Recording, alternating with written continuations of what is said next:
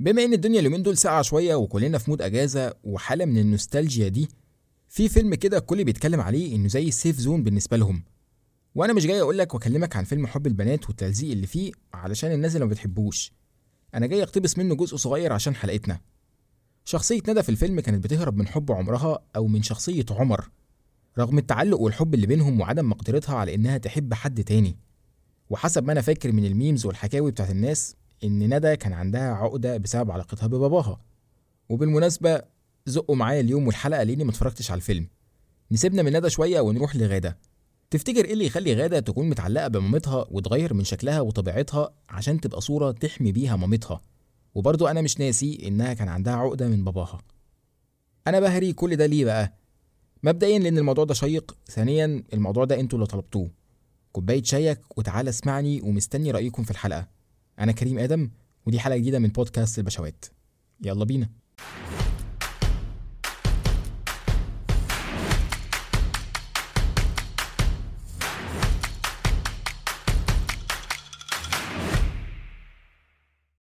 أنا النهارده جاي أتكلم عن التعلق وأظن ده باين من اسم الحلقة. بس برضو باين من الحالتين اللي ذكرتهم عشان ما أطولش في الكلام ونخش في الموضوع على طول. إزاي نقدر نتعافى من التعلق بشخص معين؟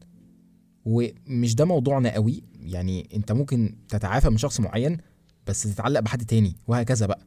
فموضوع الحلقة النهارده عن التعلق ككل مش من شخص معين بذاته. والأهم إنك تعرف إن إزاي ما تتعلقش أصلا بحد. عايزك تركز معايا عشان مهم جدا إنك تعرف أساسا ليه بتتعلق لأن ده اللي هيحل لك مشكلتك فعلا. لأن التعلق ده عمره ما هيكون شيء سهل خالص. ده حرفيا بيشفط طاقتك لحد آخر جزء فيها. وبدل ما تكون في علاقة تريحك وتطلع أحسن ما فيك لأ. أنت لو أنت من الناس اللي بتتعلق فأنت حرفيا بتقلل من راحتك عشان الشخص التاني. وعشان يبقى مرتاح ومبسوط يعني حتى لو ده على حساب سعادتك أنت. ورغم كل ده عادي جدا تلاقي الشخص سابك وقال لك أنا مش قادر أكمل. اللي هو أنت حرفيا بتتنح كده وتفضل واقف مش قادر مش قادر. إيه يا أسطى؟ أنت أنت عبيط يا عم أنت ولا إيه؟ ده أنا شايلك فوق دماغي. وبعد كده بقى تاخد الصدمة والحوار يتكرر تاني. فتعالى كده نشوف حوار التعلق ده من أوله إيه وآخرته إيه.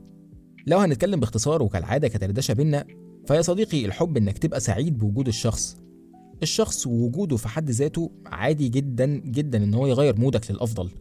لو الشخص اللي أنت بتحبه ده مثلا مسافر أو مشغول أو ايا كان هو في إيه بس يعني لو هو مش معاك فأنت هتبقى آه مخنوق وهيبقى وحشك بس برضه أنت مقدر إن هو عنده حياة تانية يعني. يعني عادي جدا الشخص يكون نازل مع صحابه أو بيشارك حد حاجة أنت يعني أنت مالكش دعوة بيها فاهم قصدي؟ ده شيء ما يزعلكش. والمفروض من الحب إنك تشجعه يكون عنده حياة أفضل وحيوية أكتر. الحب يا صديقي باختصار إنك تضيف سعادة ليك ولحياة الشخص. تبقى آه عايزه جنبك بس عادي لو انشغل حبة.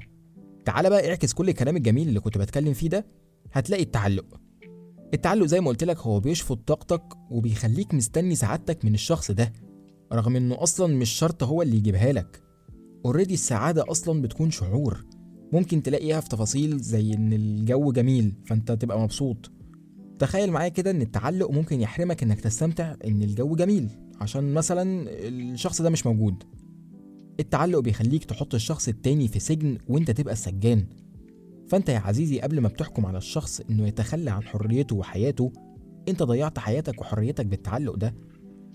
أنا عارف يعني ممكن التعلق ده مش شيء باين لك ومفيش شخص في الكون يحب يسجن نفسه بس هي بتبدأ بالتدريج. والقلب عموما عضلة في الأول والآخر والحزن بيتعبها وحتى استغلالها في كل شوية تعلق وحب بحد جديد عشان يجيب لك السعادة برضه بتتعب العضلة دي. وزي ما إحنا عارفين طبعا إن عضلة القلب ملهاش تمرين والكلام الكتير ده. التعلق على فكرة ليه أسباب كتير منها أسباب جينية. وأيوة أنت ممكن تكون في جيناتك التعلق يعني أنت بتكون وارثها من حد من باباك أو من مامتك يعني حد منهم عنده مشكلة آه، تعلق. وبعضها أسباب بتيجي من آثار الطفولة. وفي كل الأحوال التعلق مرض ولكل مرض دواء. فما تخجلش أبدا إنك تبحث عن حد يساعدك زي ما ندى كده راحت لمهيب عشان يساعدها. هتقولي يعني دي ندى عملت آه، عكس التعلق. هقول لك إن يعني برضو من أشكال التعلق إن الشخص بيبعد تماما عن الشخص التاني عشان فاكر إنه كده يعني بيعزز نفسه وبيحميها وده أصلا بيسبب له ألم أكبر.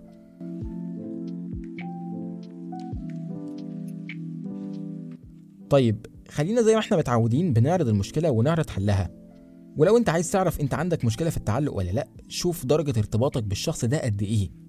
بتفرح وتزعل معاه بنسبة قد إيه؟ هل لو يومه اتقفل وجي قالك هتتقفل زيه ولا لأ؟ وفكر في السلبيات بس. بمعنى إننا كلنا لو حد جه قال لنا على حاجة تفرح قوي يعني أنت هتفرح له وممكن بنسبة 80% يطفح عليك يعني لو أنت متعلق بيه. إنما لو أنت مش متعلق بيه وجه قال لك على حاجة سلبية أنت مش هتتأثر. يعني مش هتحس إن في مشكلة أصلا أو تحس إنك متضايق فاهم قصدي؟ فقرر انت متعلق بيه أو لا. لما يقول لك على حاجة سلبية علاج التعلق إيه بقى؟ اولا الاعتراف بالحق فضيلة. اعترف بمشكلتك واعترافك إنك متعلق بالشخص ده ده مش هيعيبك في حاجة. أنت كده بتاخد خطوة تجاه حل مقنع. كده بتفكر صح وده بداية انحلال العقدة وخروجك من المصيدة الحقيرة دي. وبعد كده تنمي ثقتك بنفسك. اعرف قيمتك وعزز نفسك وما تتغرش وما تخليش شكلك عبيط. شتان الفرق بين العبيط اللي ثقته بنفسه بتكون فيك وبين اللي بيكون فعلا واثق في نفسه وبين اللي مش واثق في نفسه أصلا.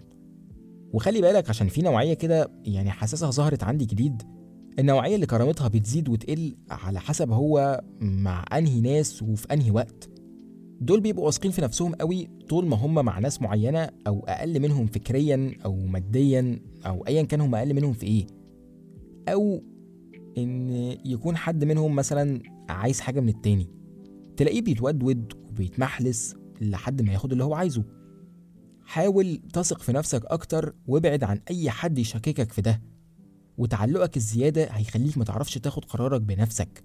وتلاقي نفسك أنت مش واثق في القرار الوحيد اللي ربنا عنك عليه وعرفت تاخده بنفسك. حاول تركز على النقطة دي لأنها أهم حاجة. يعتبر ثقتك بنفسك أهم من أي حاجة تانية. حاول برضو تخلي نفسك في الأولوية. يعني بالبلدي كده فكر في نفسك الأول. ويمكن دي أول مرة أقولها في حلقة بودكاست. بس أنت هتلاقي نفسك لو متعلق بحد فأنت هتلاقي نفسك دايما بتجيبه في مقدمة حياتك. دايما بتفكر فيه الأول أو بتفكر إزاي ترضيه. أو لو حصل موقف مثلا وهو مش موجود عشان يساعدك فتلاقي مخك بيلجأ لأنه يفكر هو هيفكر إزاي في حل لمشكلتك دي. أنت أنت أنت متخيل يا man؟ متخيل اللفة؟ بدل ما تفكر في حل direct لأ. انت هتشوف هو هيفكر في حل لمشكلتك إزاي. حبيبي انت انت ليك حياة وليك دماغك. ما تحبسش نفسك. شوف رزقك. الدنيا واسعة. شوف رزقك. الدنيا واسعة. أنا معاك إن الخوف من الغلط وإنك تعك الدنيا بيكون عالي. بس مفيش حد بيتعلم ببلاش. أو يعني هو المتعلم نظري. بيبقى زي المتعلم عملي أو زي اللي بيكون متعلم بالطريقتين أكيد لأ. كل ما تلاقي نفسك بتغلط فبرغم الوجع اللي هيسيبه فيك وجع الغلط ووجع إن الشخص اللي أنت متعلق بيه مش موجود بس والله بعد كده فرحتك إنك بقيت بني آدم حر ومفيش حد بيتحكم فيك ومش مستني مساعدة من حد وبتاخد قراراتك صح ده إحساس بالدنيا وما فيها. حاجة كمان ودي في حالة إذا كنتوا مرتبطين حاول تقلل تفكير في المستقبل. وخصوصا يعني لو أنت شخص بيعمل خطط بالورقة والقلم كده ويفضل يرسم بقى كده ويخطط للمستقبل ويحسب حساب بكرة طبعا زي حالاتي يعني.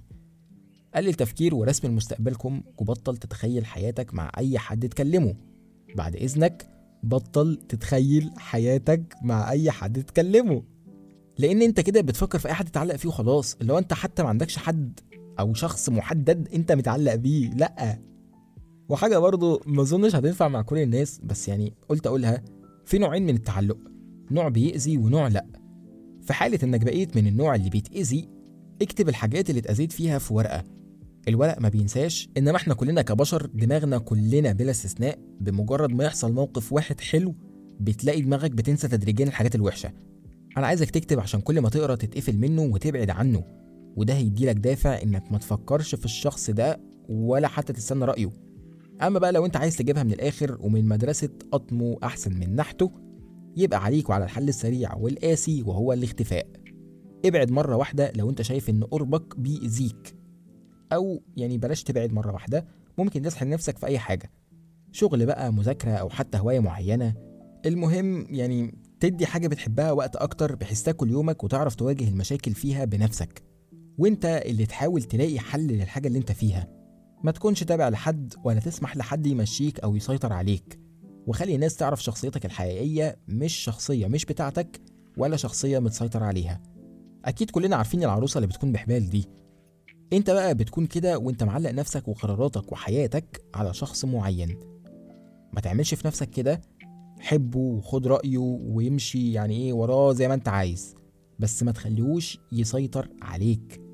ولا تخليه يمشي رأيه غصب حتى لو غلط. احسبها في دماغك وما تعملش في نفسك كده ابدا. وبس كده؟ أنا كريم آدم مبسوط إنك وصلت لحد هنا. سلام.